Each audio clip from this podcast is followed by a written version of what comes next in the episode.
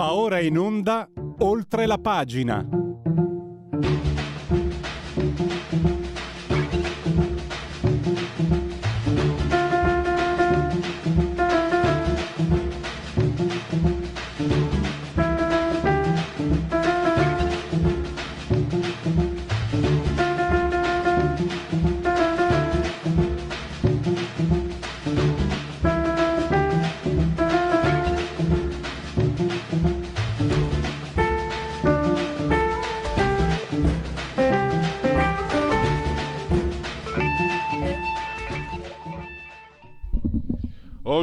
La pagina Radio Libertà, andiamo subito nel dunque, parleremo la tempesta perfetta, affrontata con un governo in scadenza, eh, le categorie esprimono tutte le loro preoccupazioni, ne parliamo con Francesco Anfossi di Famiglia Cristiana dopo le 11. Poi affronteremo un tema un po', astra- un po complesso, ma importante, la comunicazione legata all'intelligenza e alla creatività. Non riguarda solo la narrativa, ma eh, riguarda proprio il comunicare. L'uomo è un animale sociale. La comunicazione è la base della nostra società. Quando manca la comunicazione c'è la barbarie. Chi, chi comanda, chi governa la comunicazione eh, ha il controllo, ha il controllo di quello che sta facendo. E Naturalmente come riferimento spesso noi usiamo, noi ci rivolgiamo, è naturale, alla letteratura, però non è solo letteratura. Comunque, poi ne parleremo con Fabrizio Amadori, magari un cenno in un suo trattato, un breve trattato, Edgar Allan Poe. Eh, nevermore, nevermore, nevermore. Spiega come il corvo, non solo a seconda della, non solo secondo la mia eh, trascurabilissima opinione, una delle più belle poesie che sia mai stata scritta, la legge in italiano, io che, che non sono uso alla lingua della perfida Albione, mi sono cimentato. Siamo a livelli siderali, di altezze siderali di quello che trasmette. L'ha costruita, l'ha costruita scientificamente. È partito dal pensiero aristotelico, un corpo deve essere dimensionalmente percepito, allora per quello ha usato cento versi. La bellezza che cos'è? La bellezza è, eh, è un'impressione ed è per quello che usa la melanconia, la malinconia. Tutto scientificamente eh, costruito, fantastico. Quindi immaginate, è vero, io so, parto, parto alto, Edgar Allan Poe, vabbè, siamo rovinati, però anche noi nel nostro piccolo. Anche perché, signori miei, eh, Edgar Allan, eh, scusate, Albert Einstein diceva che siamo tutti dei geni in potenza, quindi perché non, non coltivare senza presunzione un po' di ignoranza. Chi ha scritto un libro su questi ultimi tre anni, che sono stati tutt'altro che formidabili, ma assolutamente impossibili da dimenticare è il nostro primo ospite Andrea Amata che ha scritto Radiografia di una tempesta, il triennio che ha stravolto la politica italiana e gli equilibri mondiali. Un editore che a noi è molto caro, spesso ospite Giubilei Regnani eh, di Francesco Giubilei e la prefazione di Nicola Porro. E Andrea Amata, il tempo, credo che eh, con noi ci sia anche il grande Pietro De Leo che saluto entrambi e veramente grazie per essere uh, in collegamento con noi. Buongiorno, grazie, grazie a voi per la presentazione e a tutti i radioascoltatori. Allora, eh, credo Pietro, eh, prima di tutto, allora, per ospitalità dovrei parlare subito con Andrea, però direi, okay. che, direi che, questo libro, eh, come dire, interessa anche particolarmente anche uno come te che è in prima linea ad affrontare, eh, a, a, seguire, non a affrontare, a spiegare a noi lettori quello che sta accadendo. Allora, mh, eh, io parto con l'autore ovviamente. Eh, Andrea, eh, Tanto Andrea è anche consigliere provinciale a Frosinone per la Lega, quindi come dicevo ieri quando ci siamo stretti al telefono, lui ha due prospettive, due punti di vista, quello del cronista e della prosa che adopera per raccontare, per narrare, per riepilogare i fatti, ma anche quella del politico che quindi diciamo chi fa politica ha una visione, una dimensione, un rapporto con gli equilibri di potere eh, diverso se non altro perché li vede in prima fila.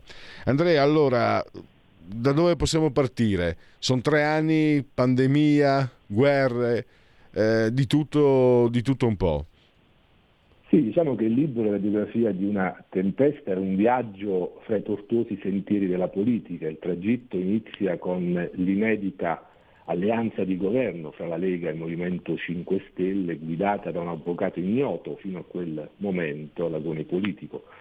L'ex Presidente del Consiglio Giuseppe Conte riuscì a dare poi continuità al suo incarico nonostante la rottura del patto con Salvini, con il PD che subentrava alla Lega con un ribaltamento della natura della maggioranza. Io ho definito Conte il premier double face che conduce due governi di segno politico opposto, esprimendo quindi il fatto che stiamo vivendo una stagione politica post-ideologica che ha nella volatilità la sua cifra caratterizzante. Poi abbiamo assistito in questi anni alla mutazione progressiva dei 5 Stelle, tanto è vero che ripudiavano le alleanze ma poi le hanno praticate con combinazioni politiche antitetiche, dai giallo-verdi ai giallo-rossi, dal mai con il partito di Bibbiano pronunciato da Luigi Di Maio ad un patto sostanziale con il Partito Democratico. Quindi nel libro descrivo plasticamente la volubilità dei 5 Stelle che volevano essere gli hacker del software istituzionale ma che sono trasformati nell'hardware del sistema.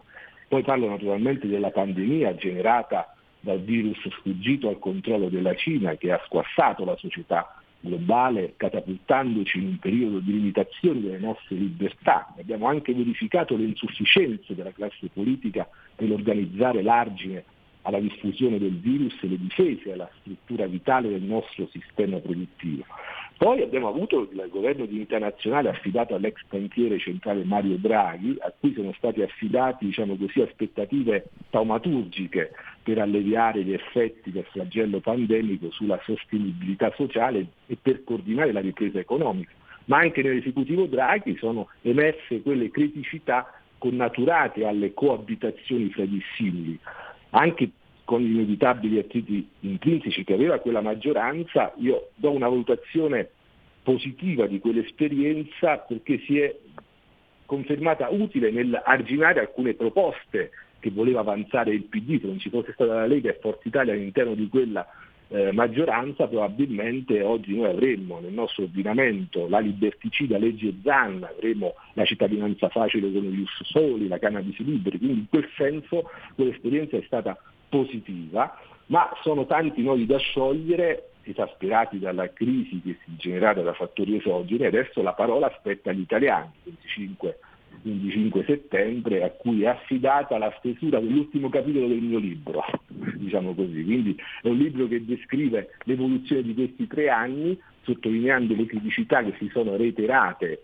negli esecutivi che si sono succeduti e poi c'è un appendice finale in cui descrivo la crisi che si è generata nel governo Draghi con l'indizione di nuove elezioni. Quindi è un viaggio abbastanza esaustivo degli ultimi anni di vita politica italiana in cui cerco di offrire anche delle risposte, una visione a cui il centrodestra dovrebbe guardare con molta attenzione.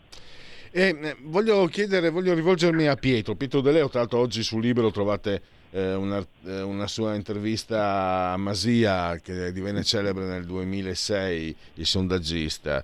Eh, Pietro, quello che ha fatto Andrea eh, sì. è, è, un qualcosa che eh, mi ha fatto pensare, mi ha fatto pensare che forse mai abbiamo vissuto degli anni da raccontare. Questi ultimi tre sono anni da raccontare.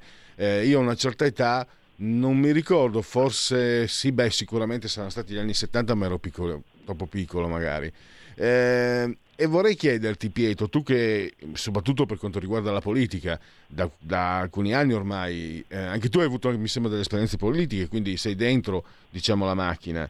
Tra, tre, tu sei giovane, fra 30 anni, eh, cosa, come racconteresti questi, questi anni ai tuoi nipoti? Eh beh, eh, bella domanda. Innanzitutto faccio i complimenti ad Andrea perché ha fatto veramente un grande lavoro. Eh, io ho un po' eh, me, la, me, la, raccontava lui questa sua rotta da seguire nella, nello, eh, nel, nella compilazione del libro. insomma, ha fatto veramente un, un, lavoro impegnato, serio, scrupoloso, ma eh, di, cui c'è bisogno perché poi al di là del, insomma, del eh, de- della concitazione dei momenti politici c'è sempre bisogno di un pensiero in questa fase, cosa di cui spesso ci dimentichiamo. Ma come racconterei questi anni? Questi anni li racconterei come eh, gli anni in cui ci siamo trovati di fronte alla negazione di tutte le nostre certezze, perché eh, se tu consideri eh, anche eh, partendo dal Covid, abbiamo dovuto fare i conti con la, eh, con, con la privazione della libertà personale, con la paura di un qualcosa di sconosciuto che potevi avere in casa, in famiglia e che ti ha portato via parenti, amici, conoscenti. Quindi questo è il primo dato. Secondo dato anche la guerra nel cuore dell'Europa. Insomma, noi, eh, io parlo per la mia generazione eh, dei 30-40 anni, è una generazione che negli anni 90 ha formato la sua coscienza politica su una sorta di eh, eh, necessità assoluta della pace, cioè, o, o meglio, eh, una, una, generazione inscatolata nella pace. Noi vedevamo la pace come qualcosa da cui fosse impossibile uscire. Eh, ed eravamo tranquilli così, mentre l'Ucraina, la guerra in Ucraina ha dimostrato che questo non è vero. Eh, terzo punto, poi eh, giustamente io leggevo un po' nella, nella sinossi del libro, quattro anni, tre governi, fa capire anche eh, la completa balcanizzazione del, del, nostro sistema politico, o meglio una crisi di sistema politico, perché nel momento in cui ci siamo cullati sugli, arro- sugli allori del post ideologico abbiamo avuto governi che durano sempre di meno, con maggioranze impensabili e la stabilità del sistema che va a farsi benedire.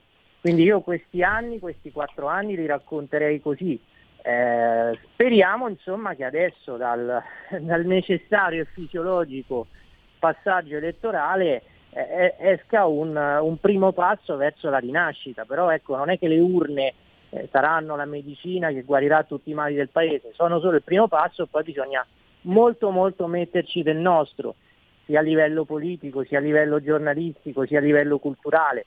Eh, io ti ringrazio, tu citavi il fatto che ho avuto un impegno politico, ma io ti dico che anche a livello locale purtroppo accade spesso la stessa cosa, maggiore gente che passa da un partito ad un altro, eh, eh, partiti che, che, fanno delle alleanze improbabili. È un po' il riflesso di, tutto, di tutta quella mancanza di punti di riferimento, eh, di certezze che abbiamo avuto in questi anni. E torno ad Andrea, Andrea Amata. Eh, Andrea, allora, una radiografia, quindi una diagnosi, eh, che è una domanda semplice, facile, facile, facile. Che cure, che cure pensi necessitino Uh, soprattutto noi stiamo parlando dell'Occidente perché tu parli anche del, del, dell'esasperazione del politicamente corretto eh, e anche appunto parli di equilibri geopolitici mondiali quindi eh, non, non, ti fermi solo l'Italia necessariamente eh, scrivi tutti i giorni sul tempo e per, per, il blog di Nicola Porro quindi necessariamente hai analizzato l'Italia ma hai guardato ovviamente gli equilibri eh, generali eh, ecco che cure secondo te necessitano? Beh, sono tanti i nodi da sciogliere, esasperati, come dicevo anche prima, dai fattori esogeni della crisi, da quelli istituzionali per conferire al sistema un'effettiva democrazia decidente, perché noi conviviamo da troppi anni con una democrazia dichiarante, che dichiara le cose da fare ma non le fa, da quelli culturali, sia per recuperare la piena accessibilità ai valori della nostra tradizione che politicamente corretto vorrebbe sempre più sbiaditi e impronunciabili, sia per sottrarci alle spirali del qualunquismo digitale che spettora messaggi ipersemplificati, quindi tornare alla cultura, la cultura vera che è sempre stata trascurata in questi anni dalla politica italiana. Quindi le cure sarebbero tante da eh, proporre. Io ritengo che quella più importante sia quella di abbandonare un po' gli ismi, li chiamo io, che eh, rappresenta un'alterazione della realtà che aggrava le criticità di cui arbitrariamente si proclama paladina. Mi riferisco al, alla, all'ambientalismo in questo caso, perché l'ismo è un suffisso deformante che tramuta il sostantivo ambiente in un simulato da idolatrare a cui sacrificare ogni contributo di razionalità. Noi se oggi conviviamo con eh, la crisi dovuta ai rincari dei prezzi dell'energia e anche a causa di eh, questo ismo che negli anni in qualche modo ha reso mio per la politica italiana nel progettare eh, una doverosa autosufficienza energetica. perché l'inflazione galoppante impatta certamente sul costo della vita con la guerra in Ucraina che ha fatto impennare le quotazioni mondiali anche di farina e fertilizzanti con, i riflessi sui rincari di pane e pasta. Si aggiunge il caro carburanti, quindi noi abbiamo di fronte la metafora della tempesta perfetta, con due turbulenze atmosferiche che confluiscono l'una nell'altra generando un vortice di grande potenza. Quindi dobbiamo assolutamente recuperare un rapporto con la realtà, abbandonando certi ideologismi che in questi anni hanno prodotto carenze e ritardi, compromettendo gli interessi degli italiani. Ehm, abbiamo ancora quattro minuti, eh, quindi rivolgo doma- la stessa domanda a entrambi. Quali sono eh, le, le tra- i trabocchetti, le trappole che il prossimo governo, destra-sinistra che sia, sembra dai sondaggi che debba essere di destra, ma centrodestra, ma quello che dovrà fare il governo non cambia.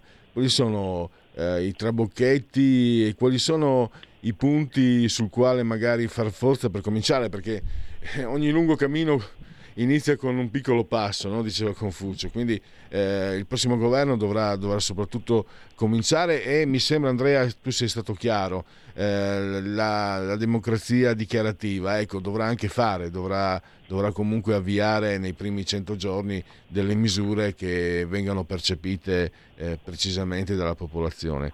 Allora, faccio l'alternanza, faccio questa domanda a Pietro e poi dopo Pietro ritorniamo e chiudiamo con Andrea. Prego. Ma eh, quali sono i trabocchetti? Beh, sicuramente eh, c'è il nodo del PNRR perché eh, purtroppo ci troviamo di fronte ad un piano che è stato stilato a delle condizioni di partenza che, sono completamente, che erano completamente diverse rispetto a quelle attuali. Se pensiamo ad esempio che eh, tutto il, eh, eh, il, il, il campo dei prezzari delle materie prime è cambiato a causa dell'inflazione, eh, ci rendiamo conto quanto eh, il piano eh, vada aggiornato. Insomma, il centrodestra sta ponendo il problema e eh, soprattutto eh, dalla parte del PD e degli avversari si, eleva, si levano degli strali assurdi perché comunque con realismo va detto che il PNRR non è più quello di prima. Insomma, questo però è la metafora del grande problema che si porrà prossimo, per il prossimo governo, cioè il rapporto con l'Europa ma da tutti i punti di vista, sia quello appunto del piano, sia anche quello dell'immigrazione, perché noi continuiamo a subire flussi a Lampedusa a fronte di un immobilismo totale da parte dell'Europa. A me fa ridere quando leggo certi comunicati che vengono dal, dal Ministero dell'Interno de, guidato da, da, dal prefetto Lamorgese in cui leggiamo che l'Europa si sta eh, adoperando per una condivisione e poi se tu leggi oltre il titolo vedi che questi grandi passi in avanti sono solo che Francia e Germania hanno mandato degli ispettori a rendersi conto della situazione, cioè con un, un innesco di flussi che è cominciato dieci anni fa siamo ancora che fanno le ispezioni nei centri italiani per capire quanti, eh, quanti migranti possono ricollocare. Insomma siamo all'assurdo. Quindi c'è questo, grande, c'è questo grande tema, cioè il rapporto con l'Europa che va gestito con intelligenza, perché non puoi senz'altro assumere una linea autenticamente conflittuale, ma devi difendere l'interesse nazionale però eh, con il confronto realistico che si, deve, che si deve mettere in campo per portare a, a, per portare a casa i risultati. E poi non solo, cioè c'è eh, si pone con necessità la riaffermazione del ruolo dell'Italia nel mondo di fronte a tutti i vari scenari che vanno cambiando, perché mai come in questo momento noi subiamo il riflesso della riscrittura della globalizzazione. Eh, la crisi Cina-Taiwan si riflette poi sulle materie prime e sul, sulla catena degli approvvigionamenti. Noi vediamo ad esempio, adesso non dico la marca, ma uno smartphone, un telefonino molto molto gettonato in Italia, già quest'anno può crescere la nuova versione, leggevo, di 200-300 euro rispetto a quella dell'anno scorso proprio per la crisi de, de, dei chip. Quindi questo co- prima cosa. Seconda cosa, bisogna che l'Italia riassuma un proprio ruolo in Africa, perché è da lì che partono i certo. flussi migratori, è da lì anche che partono le, che, che c'è tutto il discorso delle materie prime eh, per i supporti della nuova tecnologia. Quindi Pietro, secondo me il dossier internazionale è il principale. Il tempo, il tempo, stringe, giro subito, purtroppo abbiamo solo un poco più di un minuto. Andrea, da quali trabocchetti evitare e da dove ripartire?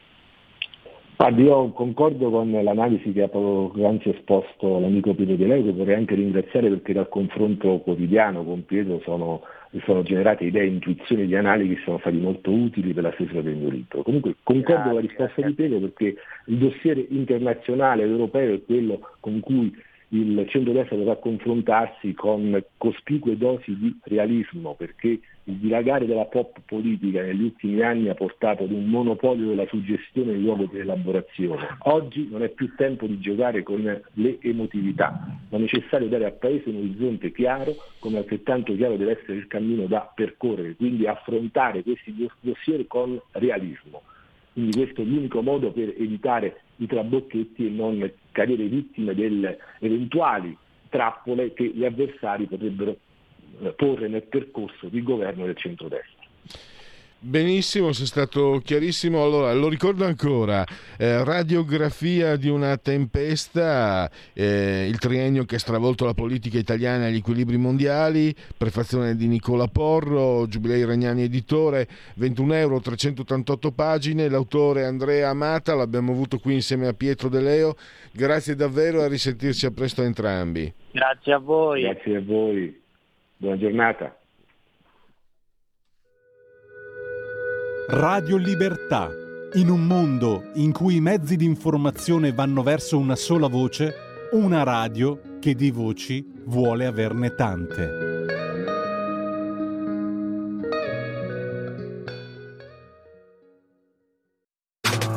Stai ascoltando Radio Libertà. la tua voce libera, senza filtri né censura. La tua radio.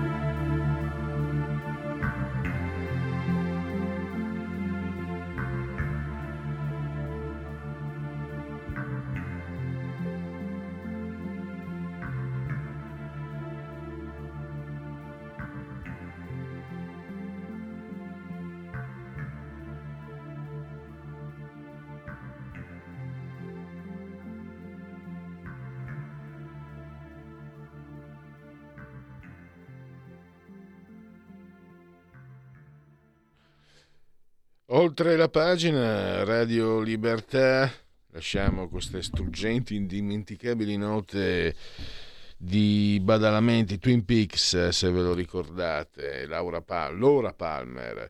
Andiamo a parlare della tempesta perfetta, quella a cui stiamo andando incontro.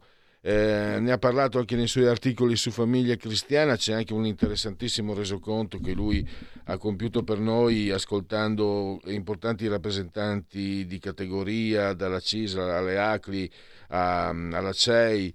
E sto parlando di Francesco Anfossi che saluto e che abbiamo di nuovo eh, dopo un po' di tempo in collegamento. Benvenuto e grazie per essere eh, ai nostri microfoni e anche via Skype, eh, Francesco. Ben, ben trovato Luigi, ben, trovato, ben, a tutti gli ascoltatori di Radio Libertà. Mi stupisce sempre la, la serietà e il rigore con cui studi le cose.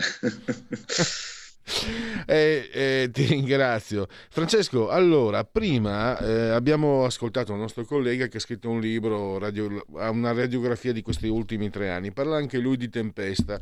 Tu parli di tempesta perfetta. Quello che stiamo vivendo in questi giorni eh, e quella calma che precede la tempesta, appunto, il nostro direttore eh, durante le vacanze ha girato l'Italia, quindi come al solito i milanesi lavorano sempre e, e, ha portato un resoconto molto interessante ma anche preoccupante. Sembra davvero quella metafora abusata, eh, stiamo danzando a bordo del Titanic o Titanic come, come si pronuncia.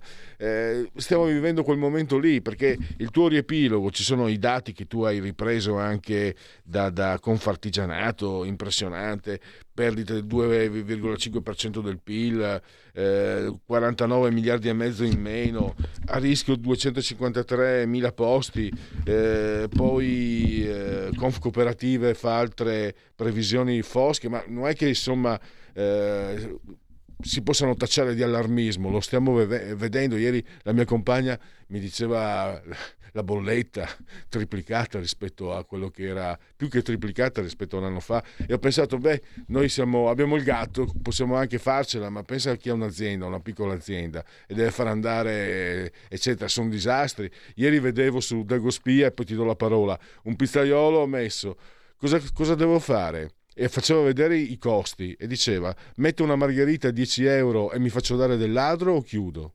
Ecco, io direi da partire. Può sembrare terra a terra, ma secondo me questa è una foto di, di quello a cui stiamo andando incontro. Sì, però insomma non, non, dobbiamo farci prendere dallo sconforto, cioè noi siamo stati i primi a dire che siamo in una tempesta dentro una tempesta e quindi la tempesta perfetta, però insomma dobbiamo cercare di lavorare e di discernere, questo discernimento cristiano è un termine molto caro a noi cattolici, ciò che, ciò che è giusto, ciò che non è giusto, studiare i programmi. Insomma, è vero, tu hai ben riassunto la situazione, eh, c'è un'inflazione del 9% che devasta sia i redditi fissi, no? perché 9% di inflazione vuol dire che uno stipendio ha il 9% in meno, è come se ti togliessero dalle tasche il 9% del, del, del, tuo stipendio, ma anche i liberi professionisti, i ristoratori stanno subendo le pene dell'inferno per l'aumento delle bollette, dell'energia. Allora cosa fai? Ricarichi sulla pizza, ricarichi sui prodotti? Sì, ma fino a un certo punto, perché poi la gente se ne va, ti abbandona e tu chiudi, perché stanno chiudendo un sacco di, di, di ristoranti. Eh, noi ne abbiamo la percezione, il tuo direttore ha fatto un giro del paese, milane... c'era un, un, giallo di Cerbanenko che diceva i milanesi ammazzano al sabato. Sai perché Pierluigi? Mm-hmm. Dimmi. Da lunedì venerdì i milanesi ci hanno da lavorare, quindi devono ammazzare al sabato. Comunque, a parte le battute, mh, è veramente... Eh, Devast- la situazione è molto drammatica, ma non dobbiamo lasciarci prendere dallo sconforto, dobbiamo studiare i programmi e guardare al bene che c'è in questa campagna elettorale, al buono che c'è in questa ca- campagna elettorale. E io qualche segnale lo scorgo, lo scorgo. Perché? Perché non so se hai notato, ma in questo periodo si parla molto di programmi. Mm, cioè, mm, vedo che poi uno la pensa come vuole, il mio giornale per esempio è assolutamente super partes e cerca di analizzare le cose dal punto di vista del discernimento cristiano, ma proprio dal punto di vista proprio dei valori cari al Vangelo, no? La fede, la pace, l'accoglienza, il perdono, che vuol dire giustizia, no? la clemenza nella giustizia, il pane quotidiano, cioè il lavoro, le pensioni, il reddito di cittadinanza, il fine vita, l'aborto, la salvaguardia del creato, no? come nella Laudato Si, quindi i temi legati all'ambiente. Però, insomma, voglio essere ottimista. Mi pare di scorgere in questo scorcio di campagna elettorale un'attenzione ai programmi, poi vabbè, gridati come, come, come, come avviene in una campagna elettorale, ma insomma, si, si, parla per esempio, la proposta di Berlusconi è una proposta sulla giustizia, no? cioè è giusto che una persona che viene assolta debba essere sottoposta alle forche caudine del, di, di, un appello dopo che è stato assolto e, e prolungare la sua vicenda giudiziaria di anni. Eh, questa è una cosa che bisogna chiedere. Sulle tasse, la flat tax, per esempio, eh, in, in America è, è applicata, eh, i, i, liberi professionisti già ce l'hanno, no? i detentori di partita IVA. Vale la pena di estenderla, è ingiusto perché viola il eh, principio costituzionale della progressività delle aliquote. Insomma, sono tutti temi eh, che si discutono sotto l'ombrellone o in montagna, eccetera, ma sono temi seri, capisci?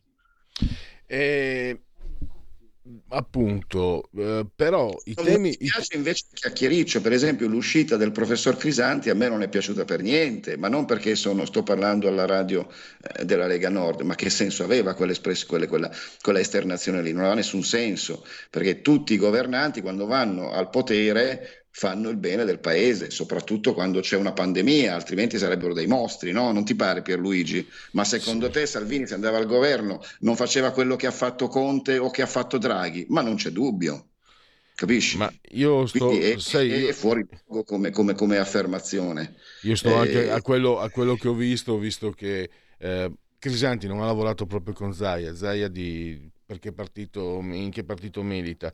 Attilio Fontana era stato seppellito di accuse e di critiche, ma mi sembra che poi ne sia uscito eh, scintillante. Cioè, mh, mm, cioè, eh... quando, quando c'è un'emergenza umanitaria come quella che abbiamo vissuto, chiunque vada al potere fa il, e questo lo diceva anche in un'intervista un epidemiologo di cui non ricordo il nome su Repubblica, c'è un'intervista di stamattina, chiunque fa il bene del paese, chiunque, perché altrimenti non, non non, non, ci riuscirebbe nemmeno, sarebbe immediatamente buttato fuori, no? cioè, la gente dice ma cosa stai facendo? Quindi, quindi non, non, ha senso, è proprio un'esternazione da campagna elettorale francamente fuori luogo e spero di cui Crisanti magari si scuserà, spero in futuro. Ma, ehm, anche perché, per anche perché abbiamo visto le immagini di Bergamo, eh, con noi qui sai come Radio Libertà abbiamo cioè, cioè, un po' di rispetto, un, un minimo insomma. Di de- Io sono volta... sicuro che, che, che la cosa, cosa rientrerà perché anche Conte ha lavorato bene durante, durante la pandemia, vogliamo negarlo? Noi, noi, qui siamo meno d'accordo, ci sono voci critiche. Meglio, riesce meno, ma lo, lo, scopo è il bene comune dei cittadini, insomma, siamo tutti servitori dello Stato, eh, loro giurano anche di fronte alla Costituzione. Francesco, prendere... Francesco, posso dirti che Speranza non è in cima alle classifiche di gradimento dei nostri ascoltatori, questo te lo posso assicurare, però questo fa parte sì, anche... Credo che nessun ascoltatore possa negargli la buona fede, no? O no? So, io penso e, così. E qui invece allora ne approfitto di avere un interlocutore come te. Eh, quanto male ci ha fatto eh, il, il, Covid? Io vedo, vedo eh, oscurantismi terrificanti, ma io ho paura che eh, questa frattura che si è creata, i Novax, i Nomax, eccetera, lasciamo stare anche i fanatici, però ho fatto una, un, un lavoro di autoanalisi e sai cosa ho scoperto? Ho scoperto che alla fine io detesto i Novax perché ho scoperto che mi stavano sui coglioni già prima. Cioè, ci sono amici Novax con i quali ho mantenuto, mantengo rapporti, ce ne sono altri con cui ho rotto amici eh, da, da, decenni, perché ho scoperto, sì, ma tu l'hai sempre, quello lì l'hai sempre considerato un coglione. E il fatto che sia un Novax fanatico dimostra che avevi ragione. Mentre l'amico che eh, consideravo intelligente, che ha posizioni Novax, ovviamente non sto parlando di fanatici, dico, beh, tutto sommato si può parlarne. Cioè, ho paura che questo, questa frattura abbia obbligato a fare i conti eh, con, con noi stessi, con la visione degli altri altri. Non so se riesco a spiegarmi, nel senso ha rotto, ha rotto se, se c'è, c'è, una sorta di intercapedine, no? Io, io, l'ipocrisia eh, dico c'è come il colesterolo, c'è quella buona e quella cattiva, c'è quella insomma, che si deve usare tutti i giorni perché altrimenti ci tagliamo la gola gli uni con gli altri, dopo c'è l'ipocrisia che è la falsità. Ecco, io ho l'impressione che l'ipocrisia buona, quella, eh, quella che usiamo tutti i giorni, sia venuta meno, abbia obbligato a metterci eh, diciamo a nudo e a mettere in luce quello che pensiamo di chi abbiamo vicino, di chi abbiamo di fronte, portando alla luce però anche eh, eh, momenti cru- di, cruciali di scontro e di avversione. Siamo incattiviti perché abbiamo dovuto fare i conti con, con, la, con la, realtà e con la verità. È una mia visione, mh, per carità, eh, non, uh, mi, mi, piace avere... Una visione come al solito acuta per, e se ci aggiungiamo i social che non ammettono moderazione, no? devono sempre costringerci a prendere o un partito o l'altro o stare da una parte o dall'altra, questo acuisce ancora di più la situazione, però noi, dobb- noi dobbiamo sforzarci di convincere i Novax, non di detestarli. Eh, il mio giornale non ha fatto altro che pubblicare articoli di scienziati che dimostravano che i vaccini erano la risposta giusta, come è stato, no? come è stato la risposta alla pandemia, eh, però nei, confronti dei Novax ci deve essere un atteggiamento di, di, di, di dialogo e dobbiamo cercare di convincerli e se li convinciamo, salviamo la vita loro. Cosa c'è di più bello che salvare la vita di un amico, di un conoscente, di una persona che si rifiuta di eh, accettare quello che dice la scienza, cioè che i vaccini salvano la vita. Tra l'altro, io l'ho sempre detto, noi i vaccini li facevamo già, no? Quanti sono i vaccini obbligatori? Adesso non mi ricordo più il numero, ma sono più di una decina, no? Eh, mio figlio ha fatto tutte le vaccinazioni che si sono da fare, anti, ehm, no, cioè, tutti quanti pre- tutti quanti ci vacciniamo, quindi non, non riesco, non, non, sono mai riuscito a capire perché nei confronti dei nuovi vaccini, è vero, sono stati fatti in fretta, però sono stati fatti in fretta con uno sforzo mostruoso della comunità europea che ha messo a disposizione le risorse, gli scienziati, i ricercatori, c'è stato un movimento mondiale universale. La grande lotta dell'umanità contro il virus ancora una volta ha dato esito positivo, quindi però l'atteggiamento non deve essere quello di detestarli, gli amici Novax, ma deve essere quello di convincerli per il loro bene, no? Perché noi ci siamo salvati e loro rischiano ancora oggi. Eh, tu eh, sei saggio e hai perfettamente ragione. Io non sono saggio. Sai, sai, che a me, sinceramente, piace l'odio perché secondo me, eh, se non sei capace di odiare, non sei nemmeno capace di, di amare. Certe volte, però, l'odio è solamente forma isterica. Eh, eh, Francesco... È importante che non sei indifferente perché altrimenti non mi consideri. Però, insomma, Catu- Catullo... noi cristiani, noi cattolici, dobbiamo, dobbiamo superare queste cose, dobbiamo giudicare la politica alla luce del discernimento Io... cristiano. Del cielo e ce n'è da, ce ne sono di argomenti, no? Certo. Per esempio, c'è, c'è nei programmi dei programmi dei politici, hanno appena, hanno appena acquistato 30 F-35, che sono dei cacciabombardieri più che alla difesa servono a bombardare le città. Eh, eh, scusa, scusa, Francesco, ti interrompo perché di questo è un, altro, è un, altro, punto di cui volevo parlarti, ma non volevo farmi eh, che ci sfuggisse un punto che tu hai riportato no? eh, del, di Luigi Sbarra della, della CISL. Ha detto una cosa che può sembrare quasi scontata, ma che è importantissima. Lui è molto preoccupato del clima di sfiducia e qui allora non è che possiamo caricare tutto sulle spalle dei politici. Il clima di sfiducia, io sono un testimone, sono uno che fiducia ne ha pochissima, e, e, ma non credo di essere da solo. Cosa, com, come lo vedi Primi questo? Fiduciati sono i cattolici. Gli sondaggi dicono che nella amplissima percentuale di astensionismo eh, i cattolici fanno la parte del leone perché sono smarriti. Eh, quindi dobbiamo cercare di fare uno sforzo per cercare di capire questi programmi. Io ti ripeto, sono un po' ottimista negli ultimi tempi perché vedo mh, vedo da parte dei, dei leader di, di, partito, ma anche dei partiti, di, di, insomma, ven, stanno venendo fuori, al di là delle inevitabili polemiche per il seggio, che, per i seggi negati, per i seggi, ehm, insomma, tutto quello che sta succedendo in questi giorni per quanto riguarda le candidature, le liste, eccetera. Però c'è anche un dibattito sui programmi, no? il reddito di cittadinanza, la, la, la, Meloni lo vuole abolire, io dico, beh, insomma, va fatto un tagliando sicuramente, però abolirlo non è neanche giusto perché eh, c'è gente che non è, non è, possibile che ritorni nel mercato del lavoro dopo la pandemia per tutta una questione che non vi sto a spiegare eh, ora perché dovremmo occupare gran parte della trasmissione. Ci sono i temi legati all'ambiente, no? che per i cattolici significa la salvaguardia del creato, che vanno legati però al tema del lavoro, no? perché se un motore elettrico eh, lo si fa con meno dipendenti, con meno operai di un motore, eh, di un motore a benzina, allora eh, significa che alcuni operai escono dal circuito del lavoro. E allora che succede? Cioè, bisogna contemporare. Qual è la differenza fondamentale tra la dottrina sociale della Chiesa e l'ambientalismo verde, che l'ambientalismo verde pensa solo al verde, diciamo così, tra virgolette. Per la dottrina sociale della Chiesa è sempre l'uomo al centro del creato, capisci? Quindi bisogna capire se eh, sono, la, la, la, la, transizione verde porterà anche a nuovi posti di lavoro, a una miglioria della qualità della vita, a una, un aumento del reddito per chi, per chi vi lavora, eccetera, eccetera. Insomma, sono tutti temi molto importanti che piano piano, timidamente stanno venendo fuori in questa campagna elettorale e speriamo che continuino. Per esempio la, la, la, il dibattito sulle tasse è molto interessante, no? Flat tax o progressività. La patrimoniale, per esempio. Beh, la patrimoniale di per sé è una cosa giusta in, in, in, quando c'è un'emergenza, no? La Francia l'ha applicata, ma la patrimoniale di per sé è una tassa sui ricchi e qui viene il problema. Chi sono i ricchi in Italia? Perché per Tommaso Padova Schioppa,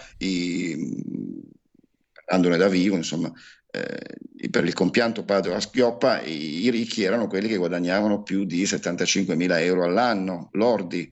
Ora, definirli ricchi, insomma, per me i ricchi sono quelli che guadagnano milioni di euro, insomma, no? Quindi cioè, bisogna capire bene ehm, cosa si intende per patrimoniale, che di per sé è una tassa abbastanza sacrosanta, visto i tempi che stiamo vivendo, tra l'altro aiuterebbe i giovani, eccetera, a trovare lavoro, ma bisogna cercare di definirlo. Tra l'altro non è molto facile da applicare perché, come mi spiegava una vostra amica, la Formero, in un'intervista, eh, aiut- mh, de- accertare i patrimoni è difficilissimo in Italia no? per tutta una serie di ragioni fiscali, economiche, finanziarie e quindi insomma, è difficile definire no? chi deve finire nel mirino della patrimoniale.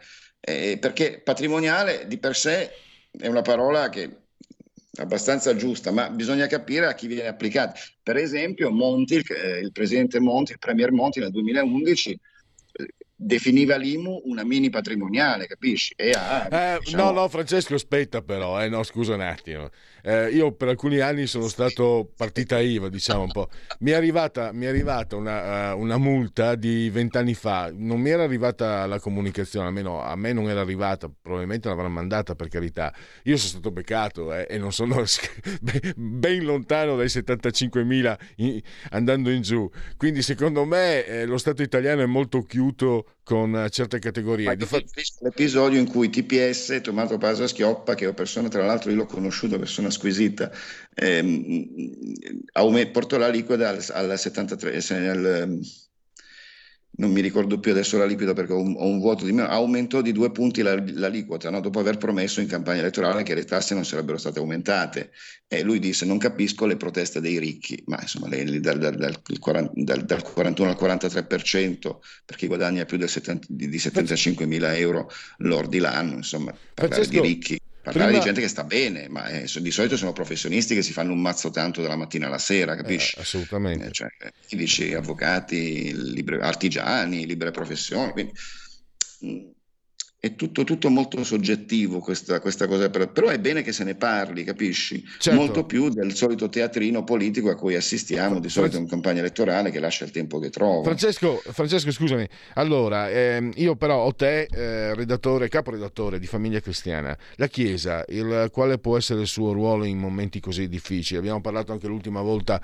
eh, della famiglia. Allora, mh, vengo, vengo a questo. Io non sono un praticante, seguivo, ero rimasto affascinato dalla figura di Ratzinger. E molto diffidente su Francesco, che invece eh, anche l'ultima udienza sulla, sul senso della vecchiaia sta dicendo cose che io onestamente trovo fantastiche. Fantastica è una brutta parola, non è una parola data. Vanno giù, vanno giù in profondità. Per esempio, quando si è pronunciato con durezza contro uh, i mercanti d'arme, e si dice anche che non abbia voluto parlare con uh, Minniti perché Minniti a suo tempo aveva dei collegamenti con dei, sempre con dei produttori d'armi.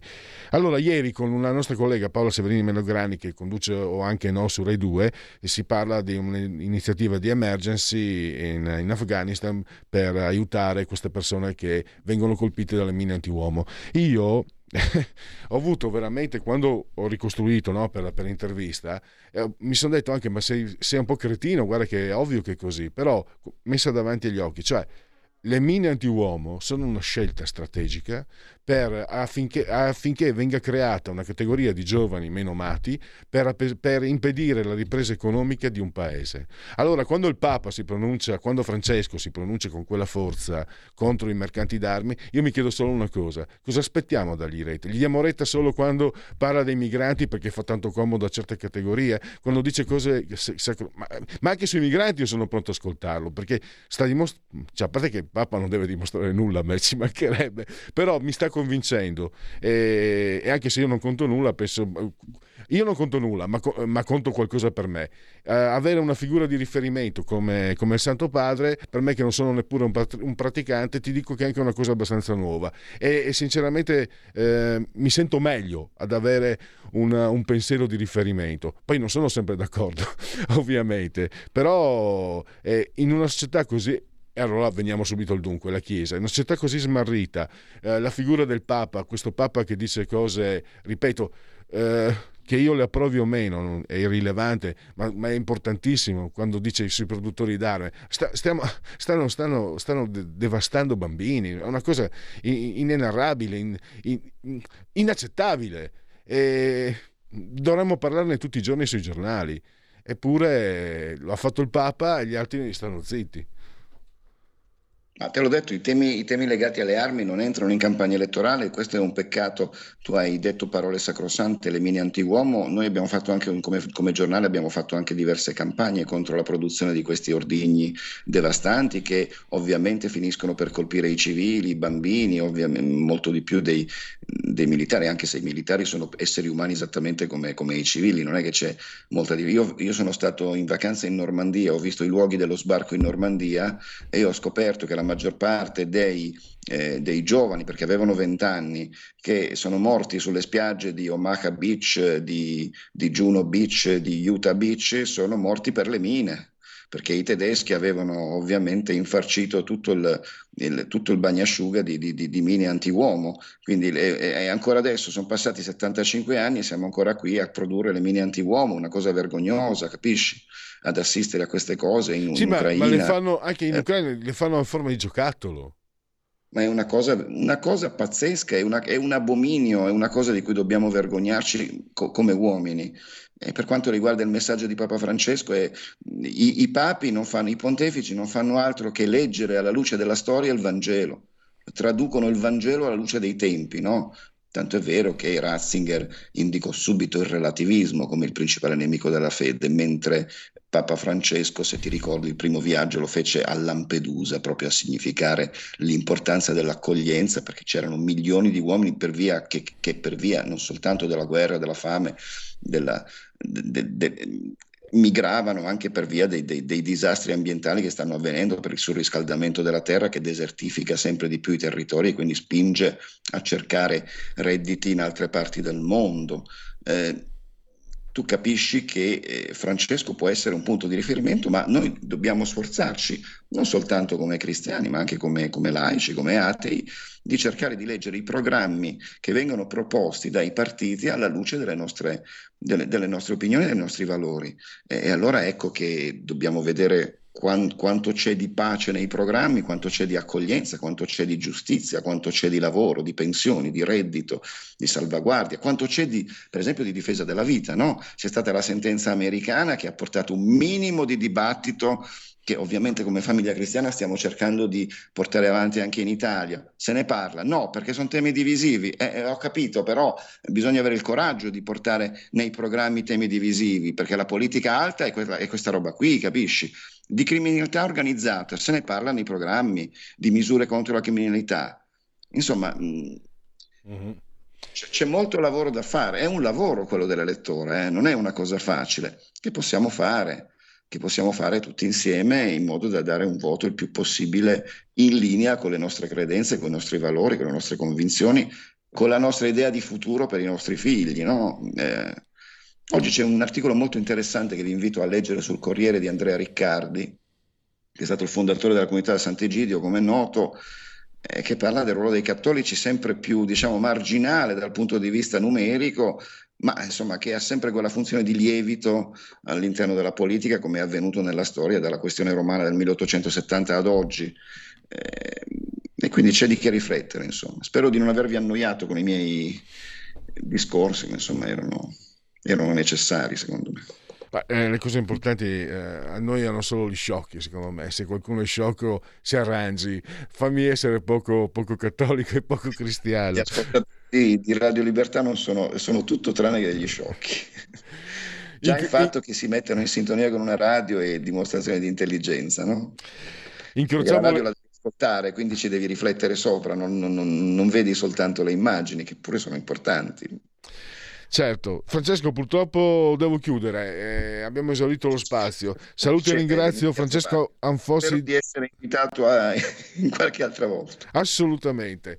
Grazie ancora Francesco, a risentirci presto. Arrivederci. Stai ascoltando Radio Libertà. La tua voce libera, senza filtri né censura. La tua radio.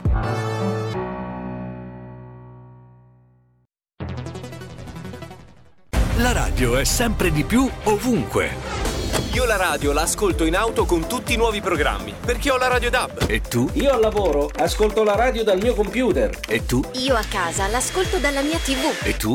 Io l'ascolto dal mio telefonino, con Radio Player, l'app delle radio italiane. E tu? Io la radio l'ascolto con lo smart speaker. Oggi 35 milioni di italiani ascoltano la radio così. E tu? La radio, ovunque sempre di più. Anche Radio Libertà è su Radio Player Italia.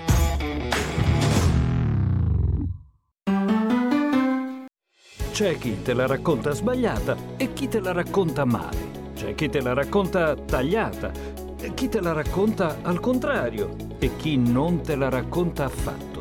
QDS te la racconta giusta. Ogni giorno la tua terra, il suo presente, le sue attese, la sua volontà di rinascita. Leggi, abbonati, scegli il quotidiano di Sicilia. L'informazione giusta per crescere insieme.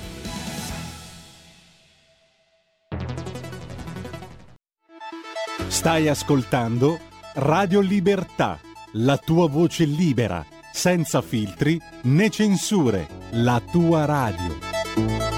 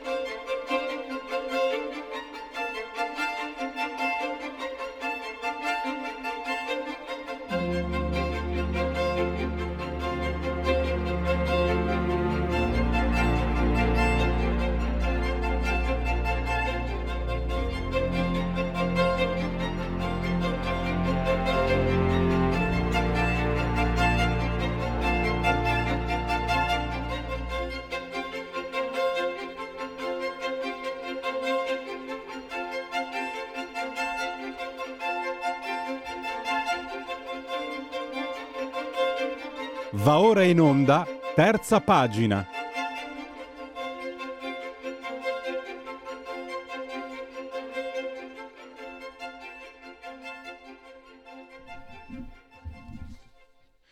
Allora, siamo in collegamento con uh, Fabrizio Amadori, lo conoscete, più volte il nostro ospite, eh, blogger, ricordo nero su bianco.blog e oggi mh, mm, parliamo con lui in, uh, in, veste di studioso e teorico della creatività letteraria e lo facciamo anticipando, anticipando di, di quasi un mese un articolo che uscirà su una prestigiosa rivista eh, culturale come Prometeo.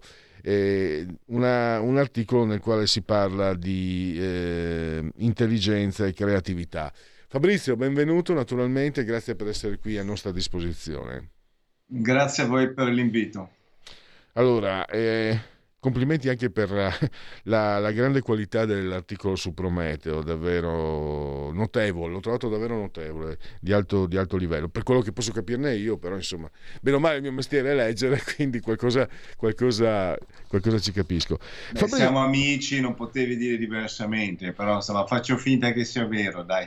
No, no, no, eh, beh, appunto, appunto perché abbiamo un, un, rapporto sano di amicizia e di confronto. Eh, poi io magari se qualcosa non mi... io sono un paresiarca, non riesco a dire qualcosa che non penso. Se non mi piace, sto zitto. Non ti dico niente. Certo. Invece certo. L'ho, l'ho, trovato anche un po' difficile in certi punti, ma necessariamente perché l'argomento che, che trattiamo adesso in questi minuti, no? la intelligenza e creatività, è alla base della comunicazione. Noi siamo animali sociali, la comunicazione è fondamentale. Se viene meno la comunicazione è la barbarie, il caos, eh, viene, meno, viene, meno, l'essere stesso e la comunicazione ovviamente viene costruita dal rapporto eh, tra intelligenza e eh, creatività. Tra l'altro eh, tu eh, discetti anche eh, sul, sull'intelligenza, no? Tu dici l'intelligenza la, la vedi come un insieme di talenti eh, che individuano il talento di livello più elevato e lo sospingono a migliorarsi. A sua volta il talento più elevato trascinerà con sé gli altri. Quasi, e qui volgarizzo, un tutti per uno, uno per tutti, anche se non è proprio quello che, che scrivi, io lo, lo traduco con, eh, con, parole mie, come suol dirsi. Ecco, partiamo da qui, perché poi eh, io non voglio, cioè, io fosse per me andrei completamente sull'astratto, ma sono qui in microfono, questa è una radio e, e, quello di cui stiamo parlando è legato anche ai tempi che viviamo. La, per esempio, quando io leggo il tuo articolo su intelligenza e creatività, e mi accorgo che, che, è completamente assente nella comunicazione social, spesso e volentieri nella comunicazione social, anzi necessariamente nella comunicazione social perché la comunicazione social è fatta solamente di, di, di, eh, di rutti e peti e altre, necessariamente per la sua brevità, per il fatto di dover essere concisa. Quindi stiamo avvertendo proprio nel linguaggio il questa dismissione di intelligenza e creatività e forse anche per questo ci stiamo imbarbarendo come forse non, non, si era mai visto prima. Ecco, le mie discettazioni terminano qui, a lei la parola, dottor Amadori. Sì, hai già detto molto, eh, poi hai detto varie cose. Io mh, per il momento mi soffermerei sulla questione dell'intelligenza e della creatività che solitamente eh, vengono separate, spesso vengono separate. Poi ovviamente bisogna stare attenti a eh, capire chi parla di cosa e capire soprattutto che sull'intelligenza vi sono teorie diverse. Ma ovviamente oggi non parleremo delle varie teorie che sull'intelligenza sono state sviluppate da studiosi europei americani non sono eh, il concetto di intelligenza è un concetto affascinante che interessa a molti, anche perché spesso uno si sente preso di mira rispetto all'intelligenza che pensa di avere o che gli altri pensano che lui abbia o eh, l'intelligenza che lui pensa che gli altri pensino che lui abbia. Quindi c'è tutto un discorso legato anche a delle suscettibilità quando si parla di intelligenza. Sarò intelligente, lo sarò poco, lo sarò molto come faccio a capirlo? È ovvio che questi sono interrogativi che riguardano molte volte noi da ragazzi, noi adolescenti, che dobbiamo ancora guardare eh, bene eh, quelle che sono, intercettare quelle che sono le nostre capacità. Ecco, proprio partendo da questo e partendo anche da un certo tipo di capacità che eh, spesso viene, tra virgolette, valutata eh, nella scuola, e, mm, mi, io mi soffermo nell'articolo a, come dicevi tu, riflettere. E rifletto sul fatto che secondo me, ed è un'opinione personale evidentemente, che però, eh, come dire, io cerco di sviluppare per il mio interesse, come dicevi tu, riguardante la creatività. Io, adesso tu hai citato questo articolo che uscirà a settembre su Prometeo, sull'intelligenza, creatività e logica, fondamentalmente questo è il tema, però in realtà ne anticipo un altro che dovrebbe uscire a dicembre sulla razionalizzazione dei processi creativi, che è poi il mio tema, il tema su cui ho scritto pochissimo, ma mi sono sforzato di dare il meglio di me. Un articolo era già uscito su ambiti simili, o meglio più di tipo metodologico, ma sempre su questo ambito, era già uscito su Prometeo, adesso ne esce un altro proprio cer- dove cerco di sviluppare, eh, come dire, un discorso sui processi creativi e sulla razionalizzazione che riguardano, prendendo le mosse da un saggio di Po. Eh, per quanto riguarda invece il discorso preliminare, cioè quello dell'intelligenza e della creatività, la mia mh, proposizione, la mia personale opinione, eh, è che eh, non vadano disgiunte. E come tu anticipavi, eh, la creatività è uno degli aspetti dell'intelligenza, è ingiusto separare l'intelligenza dalla creatività perché di solito si fa torto alla creatività. Spesso si pensa che l'intelligenza sia quella logica. Eh, in realtà io credo che questo tipo di intelligenza sia una facoltà, un talento, come dicevi tu, che concorre a formare intelligenza più complessa, più articolata, più ampia, insieme con altri, con altri talenti in questa visione la creatività gioca un ruolo fondamentale perché la creatività, che è qualcosa di estremamente ineffabile e difficilissimo da inquadrare, si avvale di vari talenti, di varie diciamo, competenze o capacità, appunto, ma anche le competenze, sopra, mh, mm, però adesso soffermiamoci sulle capacità, tra cui quella logica, ma non solo quella logica, per esprimersi. Tant'è vero che, ehm, ad esempio, eh, molti pensano, molti credono che fino a un certo punto la logica sia assolutamente importante per sviluppare, eh, diciamo, alcune competenze anche artistiche o capacità artistiche. Da un certo punto in poi non è più così determinante. Questa è una, è una posizione, voglio dire, io la posso sposare oppure no, però la trovo interessante. E a, da un certo punto in poi quel, mh, intervengono dei fattori misteriosi, ineffabili, che appunto rientrano in, eh, in, quel concetto di creatività che secondo me è tutto ancora da sviscerare, da inquadrare, da approfondire. Non esistono, dei, a mio avviso, dei, dei, test seri per misurare la creatività. Esistono dei test per misurare una capacità di ragionamento, una velocità di ragionamento, forse è meglio dire, e questi li conosciamo tutti. Però io credo che molti oggi si stiano accorgendo che questo tipo di capacità è preliminare, è il talento della normalità, come io dico nell'articolo, ma è il talento vero, cioè il talento che rende un talento umano, un talento, tra l'altro il talento non è necessariamente limitato agli esseri umani, è un talento reale, un talento eh, che è destinato a rimanere nel tempo, a essere ricordato, ecco, eh, questo talento, è un, come dicevo prima, è un talento che prescinde abbastanza, che va ben al di là del talento logico. Eh, anche in campo matematico, dove uno dice, ah, ma uh, uh, lì la logica è importantissima. Certo che è importante, ma non tutti quelli che eh, dire, riescono a esprimersi ad alti livelli nelle capacità di ragionamento logico poi diventano dei matematici di, di, di valore.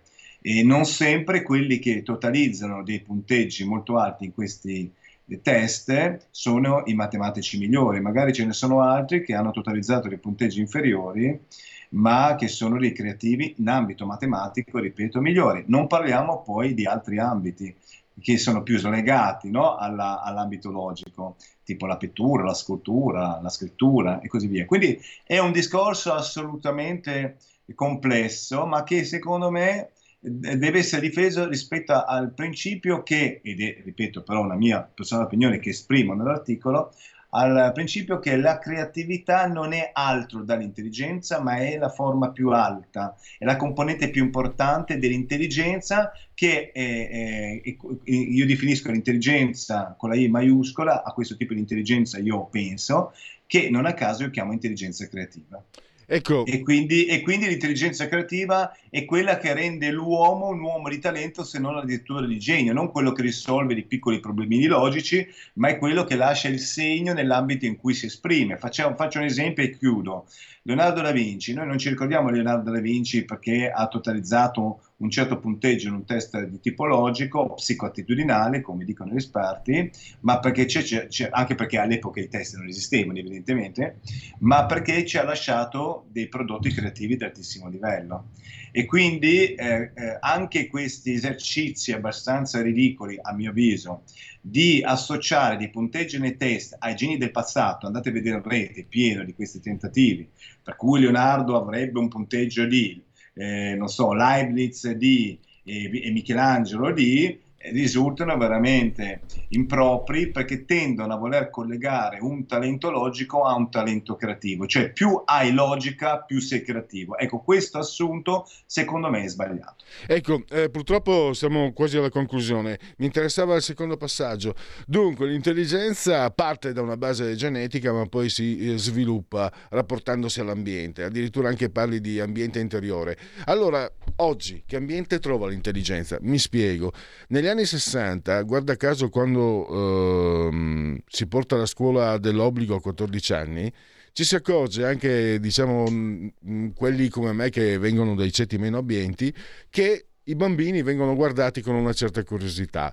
Eh, si vuole capire se discernono i colori, i nomi, eccetera. Perché? Perché, eh, perché l'intelligenza diventa una, una merce che, che, può essere importante. Perché gli operai potevano mandare a scuola i propri figli e quindi garantire loro il futuro. Ecco, io ho l'impressione. E quindi e quindi eh, ecco che l'ignoranza diventava il contrario, stu- l'ignoranza intesa come stupidità, diventava, eh, perché qui le cose un po' si intersecano, io devo sintetizzare, diventava eh, quasi una vergogna. Adesso io ho l'impressione che eh, l'ignoranza ma in questo caso connessa alla stupidità, alla mancanza di intelligenza, non sia più avvertita come una mancanza, ma sia... Mm, e questo forse perché l'intelligenza, la ricerca, perché l'intelligenza è anche, anche, un, è anche una forma, può anche essere una formazione, una conquista, secondo me, eh, alla quale si arriva anche giorno per giorno, perché c'è anche la componente che tu non hai trattato, ma sono convinto che tratterai eh, anche l'esperienza, secondo me, può contribuire. Questa è una sensazione mia personale. Però, ecco ho fatto una domanda troppo lunga, però il, il senso è questo, che ambiente trova uh, l'intelligenza in questi anni, in, in, questa società di oggi? Bah, uh, ci, intanto volevo dirti che rispetto all'esperienza è un concetto che mi interessa, mi è sempre interessato. In un mio vecchissimo pamphlet, Giovani Stesse Potere, parlavo anche delle capacità creative dei ragazzi e dicevo che non ci vuole eh, l'esperienza dei cinquantenni o dei sessantenni per poter dire di avere esperienza al punto da poter esprimersi ad altissimi livelli in ambiti della conoscenza. Tant'è vero che so, se, se, rimaniamo agli ambiti della conoscenza, sappiamo che in ambito sportivo devi ovviamente avere un po' di esperienza per poi diventare un campione, ma non devi invecchiare per accumulare abbastanza esperienza per diventare un campione, anzi è vero il contrario però sicuramente il discorso sull'esperienza che bisogna fare è, è per poi esprimersi è alla portata di ogni età e ovviamente le esperienze cambiano a seconda dell'età, anche rispetto a, alle interpretazioni che tu dai alle, alle, tue esperienze.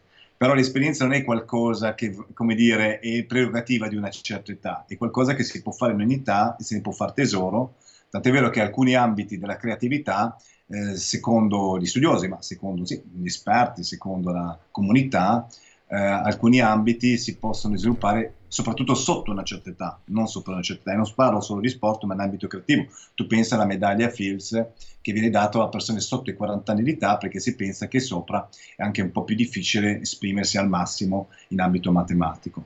Quindi voglio dire, la creatività e l'esperienza assolutamente legati, legatissimi, con ovviamente in, la creatività come una parte importantissima dell'intelligenza, al punto che per me l'intelligenza è l'intelligenza creativa, l'intelligenza con la I maiuscola, come dicevo. Eh, e quindi il discorso sull'esperienza mi, mi, mi, mi trova assolutamente eh, eh, sensibile e interessato.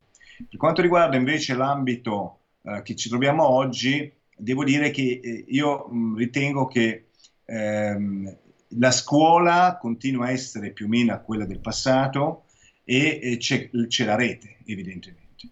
Però prima di puntare il dito sulla rete, io lo punterei sulla scuola, lasciami dire, nel senso che ho l'impressione, ed è una mia impressione anche da ex docente, anche di ex docente di psicologia, in scuola superiore e di teoria della scrittura a livello dell'Accademia di Belle Arti a, a Milano, in una delle Accademie di, di Belle Arti di Milano, dove lì effettivamente cercavamo di essere un po' creativi con i ragazzi, però nella scuola superiore devo dire che non mi sembra che si cerchino molto i creativi e mi sembra che si cerchino anche delle persone che riescano a muoversi in, in eh, dire, contesti standard, a partire anche da come si concepisce ad esempio una produzione letteraria. Faccio un esempio, il tema in classe. Il tema in classe può essere interessante nei temi, ma poi la forma è quella giusta, bisogna aspettarsi che i ragazzi debbano svilupparla solo in quella forma, un certo tipo di pensiero, un certo tipo di sensibilità. Se ci pensate, poi il tema non verrà mai più utilizzato fuori dalla scuola.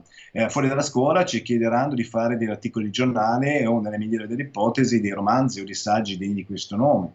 Quindi anche questo scollegamento, no, mi pare, tra la scuola che dovrebbe formarli i ragazzi alla società e alla creatività che la società richiede e eh, la creatività eh, mi sembra abbastanza interessante da analizzare e anche abbastanza discutibile. Quindi eh, per rispondere, eh, la rete certamente sembra quasi talvolta, in a- alcuni ambiti della rete non sembrano pensati per far sviluppare una creatività degna di questo nome, soprattutto fondata su delle competenze, perché comunque le competenze sono abbastanza importanti. I grandi creativi spesso sono uomini di grande cultura, non ce lo dimentichiamo mai. Non necessariamente, non sempre, eh, però certamente ad altissimi livelli eh, le persone, anche solo come autodidatti, non sto parlando di gente che abbia cinque lauree, sapevano, sapevano di molte cose, sapevano soprattutto eh, sicuramente nel proprio ambito. Però ecco, um, la, la rete certamente non richiede grandi competenze, ognuno dice la sua, spesso c'è scarsa riflessione, è più un TikTok, cioè ti dico la mia, vediamo cosa dici, magari faccio la provocazione e la sensazione è che non ci sia una gara a essere cioè, più profondi, ma a essere più sfacciati. Fabrizio, devo, devo, purtroppo devo chiudere perché abbiamo esaurito lo spazio. Allora, io vi ricordo su Prometeo il 15 di settembre l'articolo di Fabrizio Amadori, eh, ricordo anche nerosubianco.blog. Fabrizio, grazie e a risentirci a presto. A presto, grazie ancora. Segui la Lega è una trasmissione realizzata in convenzione con La Lega per Salvini Premier. Allora, inizia domani la festa bolgare, Parco Nocchetto fino al 28, fino al 28 agosto. Su legaonline.it, scritto legaonline.it, potete iscrivervi, molto semplice, 10 euro, PayPal, lo sapete, senza nemmeno vi sia la necessità che siate iscritti a PayPal, il codice fiscale e gli altri dati vi verrà recapitata la magione la tessera Lega Salvini Premier. Eh, le, il programma punto per punto, pagina per pagina, 175 pagine su legaonline scritto.it, lo potete scaricare gratis, gratis anche il 2 per 1000, è molto facile, scelta libera e appunto gratuita di, eh, sulla dichiarazione dei redditi di Domodossola 4 il voto in matematica, 3 il numero perfetto. Vediamo adesso, eh, dunque, dunque, abbiamo questo pomeriggio alle 19.10 Claudio Borghi a Radio 24 e poi domani invece all'alba alle 8.55 del mattino Omnibus sulla 7 eh, Armando Siri. Sempre domani ma nel pomeriggio Pasquale Pepe il senatore Pepe tribuna elettorale su Rai 3. Sempre domani tribuna elettorale, sempre Rai 3, ma alle 23.20, quindi la sera il sindaco di Novara Alessandro Canelli. E domenica 21 agosto 15.30 Gianmarco Centinaio, eh, dove? Su TG4. Eh, e martedì 23 agosto una voce cara, voce storica della FU Radio Padania, il presidente dei senatori leghisti a Palazzo Madama Massimiliano Romeo, a 1 mattina, Rai 1, all'alba, alle 8.35 del mattino. E per eh, Segui la Lega è tutto, vediamo uh, quante cose si devono fare, si possono fare. Avevo anche dei sonda- un sondaggetto, un sondaggetto, vediamo un po'. Demopolis, eh, Fratelli d'Italia 24,3, PD 22,8, Lega 15,2, 5 Stelle 10,6, Forza Italia 6,8, Calenda Italia Viva Insieme, Renzi e Calenda Insieme 5,3. Segui la Lega è una trasmissione realizzata in convenzione con La Lega per Salvini Premier. Allora, siamo in chiusura. Ringrazio il dottor Federico Borsari saldamente sulla tolla di comando in regia tecnica. Siamo entrambi sospesi a 172 metri sopra il livello del mare, temperature che raccontano di 27, 20,4 gradi sopra lo zero esterna. Eh, pioveva prima, 24 interna, 94% l'umidità, 1008.5 millibara la pressione.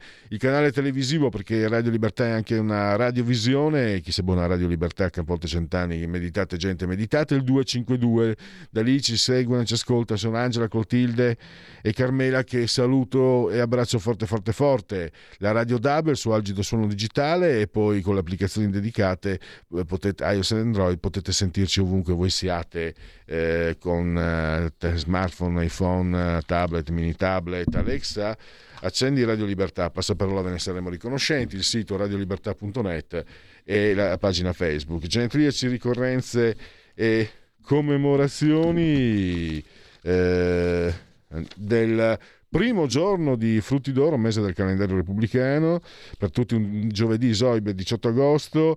Eh, Pier Capponi, se voi suonerete le vostre trombe, noi suoneremo i nostri tromboni. Telemaco Signorini, importante macchiaiolo eh, del, secolo, del XIX secolo. Marcel Carnet, eh, il cinema francese e il Samorante, l'amore delle femmine è un malaugurio, le femmine non sanno amare, diceva il Samorante. Luciano De Crescenzo, i dialogoi. Eh, Jas Fontaine, un importante calciatore di origine marocchina, francese, record eh, di gol ai mondiali di calcio, 13, il grande Roman Polanski, 5 nomination, un Oscar, Rosemary Baby, eh, Robert Redford, 4 nomination, un Oscar come regista, e poi... Eh, i francesi sono fantastici, ha detto, ma sanno come farti sentire un cretino. Il uh, critico letterario Guido Davico Bonino, ah, Gianni Rivera, complimenti a lui, ma non sono mai stato un calciatore, ho sempre giocato a pallone. Il suo sodale nel Milan e nella nazionale Roberto Rosato, scomparso alcuni anni fa. Giulio Tremonti, poca toia, poca puttana, un euro, un euro, un euro. Come disse il poeta, scusate se la mia ignoranza è minore della vostra. Ugolino Cossu, disegnatore di fumetti, Dylan Dog, Carlo Cottarelli, Trolleyman, Chris Slater, Hazzo, Melk, Una vita al massimo, Esteban Cambiasso, l'Inter del triplete e la contessina Beatrice Borromeo. Uh. Grazie a todos, buon proseguimento. Miau. Avete ascoltato oltre la pagina.